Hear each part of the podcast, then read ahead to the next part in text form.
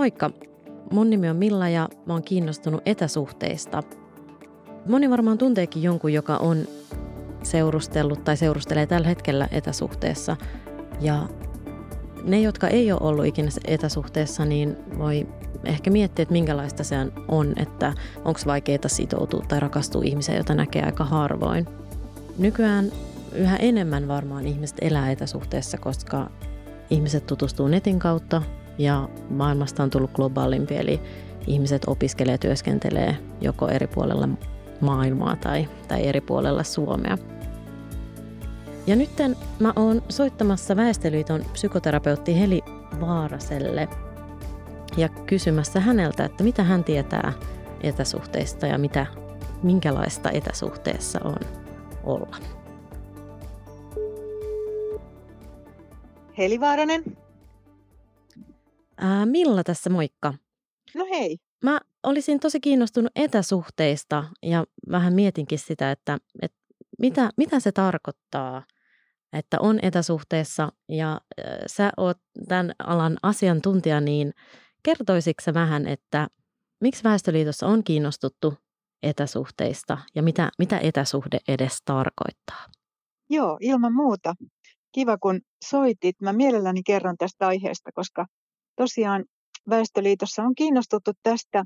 Me on tehty nuorille palveluita pohjoisessa niin kuin parisuhteen tukemiseksi ja sitten ruvettiin miettimään, että hetkinen, kun ihmisillä on välimatkaa satoja kilometrejä, niin se ei ehkä ole ihan semmoinen tavallisin seurustelussuhde, että pitäisikö meidän hiukan ruveta paneutumaan siihen, mikä tämmöinen suhde on. Ja me tehtiin kysely ja saatiin siihen parisen sataa vastausta. Ja, ja siinä tosiaan niin kuin muotoutui käsitys siitä, että hetkinen, etäsuhde on se erittäin niin kuin yleinen tapa, jolla nuoret tänä päivänä aloittavat seurustelua. Ei ainoastaan siellä, missä on todella pitkät etäisyydet, niin kuin pohjoisessa Suomessa esimerkiksi, vaan ylipäätään tässä globaalissa maailmassa ihmiset muuttavat paljon maasta toiseen työn perässä, harrastusten perässä ja, ja tapaavat esimerkiksi netissä ja riippumatta siitä, että mistä, mistä tämä kumppani on lähtöisin, niin voi tapahtua syviä ihastumisia ja sitten muodostuukin etäsuhde. Ja mä voisin vielä kertoa siitä, että mitä se etäsuhde oikeastaan niin kuin tarkoittaa Joo. meille, niin, niin me, me tota ajateltiin, että okei, että kun, kun puolisoiden tai kumppaneiden välillä on, on niin paljon etä, etäisyyttä, että he eivät voi niin kuin luonnollisesti vaikka päivittäin tavata, vaan ovat tosiaan eri paikkakunnilla, välissä on ainakin nyt se parisataa kilometriä, niin niin silloin voi ruveta jo puhumaan etäsuhteesta, kun yhteydenpidon tärkeimmiksi välineiksi muodostuu niin kuin just puhelin, kännykkä siis, ja, ja sitten Skype, WhatsApp, FaceTime, ähm, kaikki nämä ähm, sovellukset. Ja, ja mm, sillä tavalla niin se seurustelun muoto on hiukan erilainen. Ja sitä se etäsuhde tarkoittaa, että pidetään hyvin läheistä yhteyttä jatkuvasti, mutta suurilta osin näiden teknologisten välineiden kautta. Joo, tosi mielenkiintoista. Ja itse asiassa mulle tuli tästä mieleen, että luuletko, onko tämä korona-aika myös vaikuttanut tähän, että, että näitä etäsuhteita on nyt enemmän kuin ennen tätä koronaa? No, suhteiden solmiminen on ollut kauhean vaikeaa nyt korona-aikana. Mutta se, mikä mulle on näkynyt tuolla Väestöliiton palveluissakin, meillä on, meillä on näitä chat-palveluita, parisuhde ongelmien ähm, niin kuin tukemiseksi, niin siellä näkyy paljon tämä, että etäsuhteissa elävät kumppanit on aika epätoivoisia, koska on kiel, matkustuskieltoja, on karanteeneja, on, on pelkoa tartuttamisesta tai, tai, tai siitä, että, että saattaa itsensä tai toiset vaaraan, jos liikkuu kotoa. Niin tämä on ollut erittäin raskasta ja vaikeaa aikaa etäsuhteessa eläville. Mm, sitten mulle tuli sellainen äh, mieleen, että miten sitten, kutsutaanko näitä etäsuhteiksi, jossa toinen on vaikka osan viikkoa jossain toisella paikkakunnalla töissä tai opiskelemassa, vai ajatellaanko sitä vaan tällaisena niin sanottuna tavallisena suhteena? Niin, no oikeastaan jos, jos osan viikkoa on poissa, mutta kuitenkin pariskunnalla on vaikka se yhteinen osoite, jossa he sitten viettävät ne viikonloput ja ja sen yhteisen ajan, mitä heillä on, niin silloin se kyllä alkaa enemmän muistuttaa sitä normaalia vakiintunutta seurustelusuhdetta, jossa on yhteinen koti. Että kyllä se on aika lailla erilainen. Että etäsuhde on kuitenkin siinä eletään kahta erillistä elämää eri paikkakunnilla. Ja nämä yhdistyy vain silloin, kun on se face-to-face deitti tai sitten on, on tota, tätä tämmöistä teknologista yhteydenpitoa siinä ihmisten välillä. Mm. Mutta ei ole, etä, etäsuhdepareilla ei ole yhteistä kotia esimerkiksi. Mikä olisi sopiva sana, jos puhutaan niin kuin etäsuhteesta, niin sitten tämä vastinpari sille, onko se niin kuin lähisuhde vai, vai mikä olisi sopiva termi? Se on oikein hyvä. Kyllä me on käytetty lähisuhdetta ja mun mielestä ne, ne kuvaa erittäin hyvin sitä, sitä tilannetta, missä ollaan. Joo. No tuota, äh, onko näissä etäsuhteissa nyt jotain äh, uutta tai erilaista? No oikeastaan äh, ainahan on kautta aikojen, niin kauan kuin kirjeet ovat kulkeneet, niin on ollut näitä rakkaussuhteita maan osien välillä jopa ja maiden välillä ja kaukaisten paikkakuntien välillä. Että sillä tavalla etäsuhteet ei ole uusia. Mutta ehkä se on nyt uutta sitten kuitenkin, että, että yhteyden pidon välineet ovat kehittyneet niin huimasti, että syvää romanttista ikävää ei tarvitse kauhean kauan potea, vaan, vaan sen viestin voi niin kuin saman tien lähettää ja myöskin saman tien vastaanottaa. Et sillä tavalla etäsuhteet ovat muuttuneet. Se riipaiseva ikävä on hyvin paljon lyhyempi tänä päivänä. Minkälaista se seurustelu sitten näissä etäsuhteissa on? Niin, se, se pitää sisällään hyvin paljon samoja, samoja elementtejä kuin nämä lähisuhteet. Eli, eli on, on sitä yhteisestä ajasta nauttimista ja sitten tietenkin paljon sen yhteisen ajan odottamista. On, on paljon pohdintaa siitä, että millä tavalla me, millä tavalla me tota, ollaan toisillemme uskollisia, lojaaleja. Suhteessa on sanattomia sopimuksia siitä, mitä pariskunta toinen toisilleen merkitsee, mitä se suhde merkitsee. Usein ne on sanattomia sopimuksia. Ja, ja siinä on sitä ikävän tunnetta tietenkin, mutta myös vähän niin kuin epätietoisuutta – etä, etäparit kaikkein eniten kärsii siitä, jos he eivät tiedä, milloin se seuraava tapaaminen on. Ja se on just korona-aikana ollut kamalan vaikeaa etäpareille. Mutta sitten taas äm, etäsuhteisseurustelun äm, kannalta niin, niin tota, kommunikaatio on erinomaista. Äm, sitä on tutkittu ja havaittu, että etäpareilla on oikeastaan ihan loistava vuorovaikutus verrattuna lähipareihin, koska nämä etäällä elävät puolisot tai kumppanit, niin he joutuvat tosi paljon sanallisesti ilmaisemaan itseään ja, ja puhumaan paljon, paljon, paljon enemmän tunteistaan kuin he, jotka tapaavat usein ja näkevät. Ja se on ihan luontevaa ja, ja siinä ei ole sitä odottamista ja kaipuuta samalla tavalla kuin etäpareilla. Mutta sitten etäpareilla on myöskin tota, hyvin paljon sellaista, eletään aika lailla myöskin semmoisten mielikuvien äm, niin kuin voimalla. Eli on paljon unelmia ja, ja mielikuvia siitä tulevasta elämästä ja, ja sitten mielikuvitus täyttää ne tyhjät aukot, koska eihän kukaan etäpari ihan kaikista maailman asioista ole keskenään vielä tullut, kes, tullut keskustelluksi, että, että kyllä etäsuhteet voi olla myöskin aika romanttisia.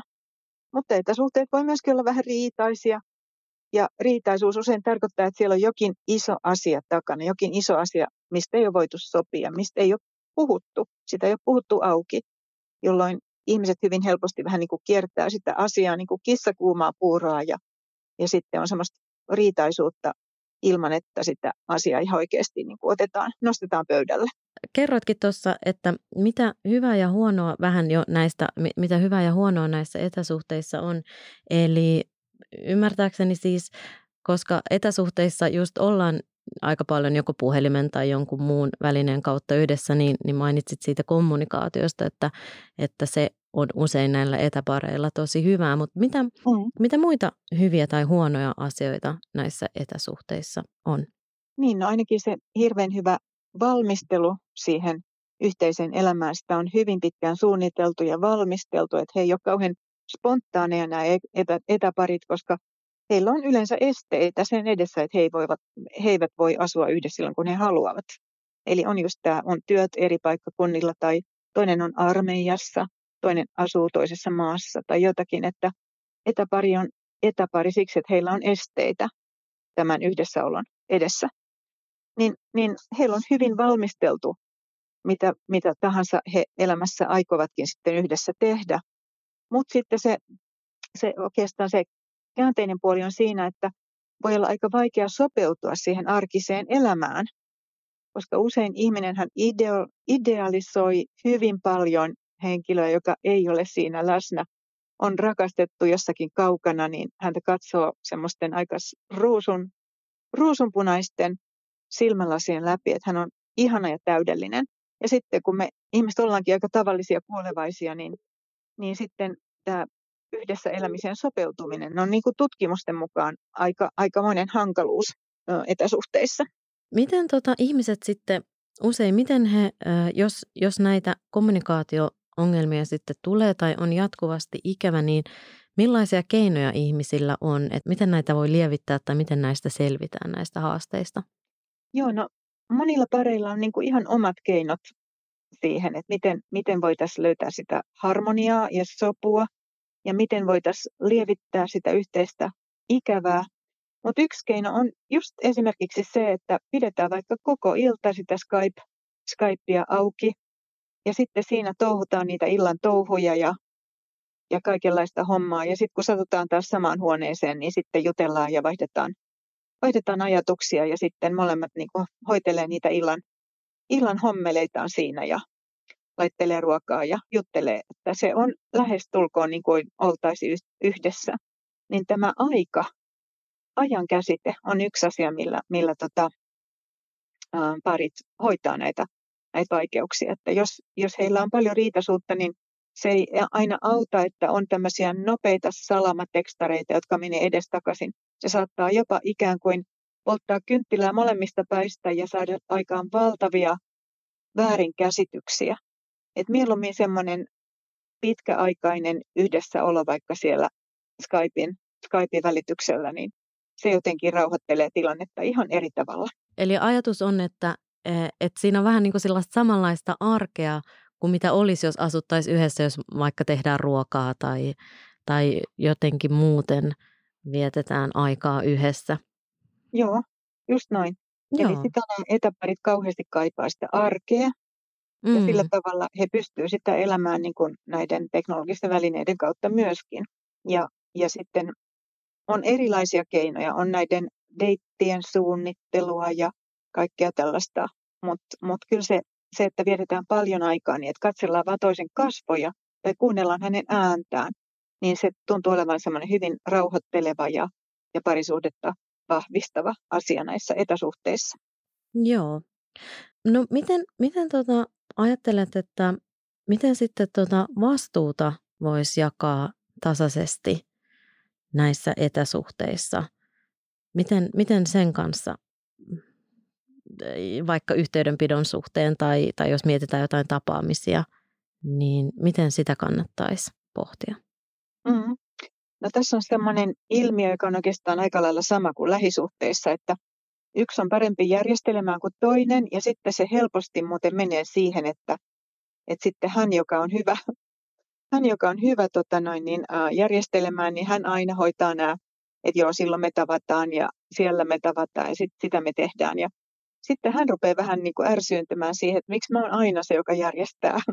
Et sillä tavalla, sillä tavalla niin kyllä tätä pitäisi avata ja, ja siitä kannattaisi jutella, jutella niin kuin keskenään äm, parin, että, että millä tavalla he voisivat vuorotellen esimerkiksi järjestää näitä yhteisiä viikonloppuja tai, tai ottaa vähän vastuuta näistä järjestelyistä, koska se tulee vähän semmoiseksi tylsäksi, jos aina, aina yksi tekee sitä ja toinen ei. Mm. No miten hei sellaisissa tilanteissa, jos, äh, jos toisella on vaikka vaativa työ tai opiskelu tai vaikka on armeijassa, jossa ei voi koko ajan olla sitten langan päässä, niin miten, miten näissä tilanteissa sitten? Joo, no tämä on niin kuin sellainen testi kärsivällisyydelle ja testi myös uskollisuudelle. Ja se on oikeastaan testi myös sille, että kuinka paljon uskoo ja luottaa siihen parisuhteeseen, että ne hetket, jolloin on mahdollisuus yhdessä olla tai yhdessä keskustella, niin ne on aika tärkeitä, että silloin, silloin lisätään luottamusta ja silloin lisätään uskoa siihen yhdessäoloon ja silloin annetaan toivoa ja annetaan lohtua siihen ikävään. Et se on aika tärkeää, mutta, mutta semmoisena testinä nämä etäsuhteet kokevat sen, että kun toinen on tilanteessa, jossa ei voi jatkuvasti olla yhteydessä. Mm. No miten, mä mietin, jos, jos sit on se henkilö, joka on vaikka siellä armeijassa tai, tai, tai jolla on enem, enem, tai sitä vaativaa työtä tai joka ei niin paljon voi olla läsnä, niin minkälaisia keinoja voisi olla, että var, niin kuin jotenkin kertoa sille toiselle, että hän on tärkeä ja että vaikka mä en nyt pysty, niin se johtuu tästä tilanteesta eikä, eikä siitä henkilöstä. Mm. Joo, kyllä se olisi ihan tärkeää ihan sanottaa, että vaikka mä en voi sulle laittaa montaa viestiä päivässä tai, tai ehkä illalla olen niin väsynyt, että mä en pysty enää soittamaan, niin että mä ajattelen sua ja sä oot mun mielessä. Tärkeintähän on, että, että se kumppani siellä kaukana jossain kokee, että vaikka mun puolisolla on niin paljon ohjelmaa, niin mä oon hänen sydämessä koko ajan. Ja siksi, siksi silloin, kun on se hetki, että pystyy keskittymään sen parisuhteen ylläpitämiseen, niin silloin voi lähettää jonkun kortin tai, tai, tai kirjoittaa pienen runon tai kirjeen tai jotakin, jota toinen voi sitten pitää omanaan ja kantaa mukanaan, että voi, voi saada uskoa ja luottamusta siitä, siitä pienestä viestistä esimerkiksi. No nyt mä puhun aika vanhanaikaisista jutuista, niin kuin kirjeet ja, kirjeet ja runot, mutta ilman muuta tämmöinen WhatsApp-viestikin niin voi olla erittäin kaunis ja romanttinen ja vaikka se tulisi harvoin, niin siinä voi olla hirveän paljon merkitystä, että, että etäparit on kyllä aika taitavia käyttämään näitä. No miten sitten sellaisella hetkellä, kun on sitten mahdollisuus olla yhtä aikaa vaikka linjoilla, niin, niin miten tota tällainen niin kuin vaikka joku deitti-ilta, niin minkälainen se sitten on silloin, kun ei voidakaan olla fyysisesti yhdessä? Mm-hmm. No sitten se voi olla pareilla tosiaan semmoinen deittiiltä, että molemmat on tehneet ruoan itselleen ja sitten istutaan siinä tietokoneen ääressä ja on siinä ehkä jotain kivaa juotavaa ja syötävää ja jälkiruokaa ja oikein niin kuin pitkän kaavan kautta siinä nautiskellaan se illan, illan deittiateria yhdessä. Ja sitten keskustellaan niin kuin nyt deitillä keskustellaan. Ja todella paneudutaan siihen yhdessä oloon. Ja etäparithan on hirveän taitavia siinä, että he kysyvät, miten sä voit, mitä sulle kuuluu. Tällaisia kysymyksiä on aina vain vähemmän lähipareilla, koska hyvin helposti lähiparit alkaa pitää toisiaan pikkasen niin kuin itsestäänselvyytenä, että näköjään ihan hyvää, kun sulla on ihan kiva ilme naamalla. Mutta etäparit, he kysyvät paljon kysymyksiä ja tämä saa toisen tuntemaan itsensä niin kuin tärkeäksi. Ja näinä deittiiltoina ennen ennen kaikkea, niin silloin hyvin paljon vaihdetaan näitä kuulumisia, että mitä sulle kuuluu, minkälainen viikko sulla on ollut ja, ja kerro miltä susta on tuntunut ja kerro siitä ikävästä, mitä sä tunnet. Ja mäkin kerron omastani. Että kyllä siitä tosi romanttinen ja hieno deittiltä saadaan. Mä uskon myös, että tämä, tämä etäisyyksien aika, eli korona-aika on vielä lisännyt taitoja, taitoja viettää erilaisia hyviä hetkiä niin kuin tietokoneen ääressä, koska siihen on oltu pakotettuja ei ainoastaan yksityiselämässä, vaan myöskin, myöskin, ähm, myöskin tota, työelämän kautta. Niin yhä enemmän ihmiset tulee niin kuin luontevasti, luontevasti tietokoneen ääreen jakamaan ihan hyvin intiimejäkin ajatuksia. Joo, joo, tosi mielenkiintoista. Miten tota, onko tässä sitten jotain erityistä silloin, jos, jos toinen asuu ulkomailla? Onko ne jotenkin hankalampia kuin jos, jos jos molemmat on vaikka Suomessa, mutta eri paikkakunnilla tai armeijan takia ollaan erillään? Mm. No siinä on tietysti se matkustamisen vaikeus, kalleus. Se tulee kalliiksi se etäsuhde ja tämä on tietysti erityisesti nuorille pareille aina iso kysymys, tämä talouskysymys. Ja sitten siinä tulee myös paljon kysymyksiä sitten työlupa, työpaikka, kielitaito, tällaisia isoja kysymyksiä sitten, kun ruvetaan miettimään, että milloin me voitaisiin oikeasti olla yhdessä. Ja tietenkin myös tämä iso, iso kysymys, että ja kumman maa ja kumman paikkakunta me sitten valitaan yhteiseksi paikaksi. Ja se ei ole ollenkaan helppo kysymys. Että kyllä sillä tavalla niin nämä, nämä pariskunnat, jotka on rakastuneet toisiinsa sillä tavalla, että he asuvat eri maissa, niin kyllä heillä on aika isoja asioita ratkottavanaan. Ää, mainitsit siitä, että on hyvä sanottaa niitä tunteita ja, ja just nämä deitti-illat on, on hyviä niin kuin nostamaan sitä parisuhdetta ja sen vointia. Mutta minkälaisia tota, muita ää, keinoja vielä on, millä lailla voisi vois sitä parisuhdetta hoitaa tai millä lailla sitä voisi silloin, jos ollaan etäällä, niin, niin saada jotenkin paremmaksi tai läheisemmäksi? Niin, siinä on, siinä on että kun, kun tota, tuntee sen kumppanin hyvin, niin tietää, mistä hän pitää. Eli joku voi pitää vaikka ruoanlaitosta, no hänelle voi lähetellä vaikka reseptejä tai, tai joku harrastaa luontoa, hänelle voi lähettää kuvia.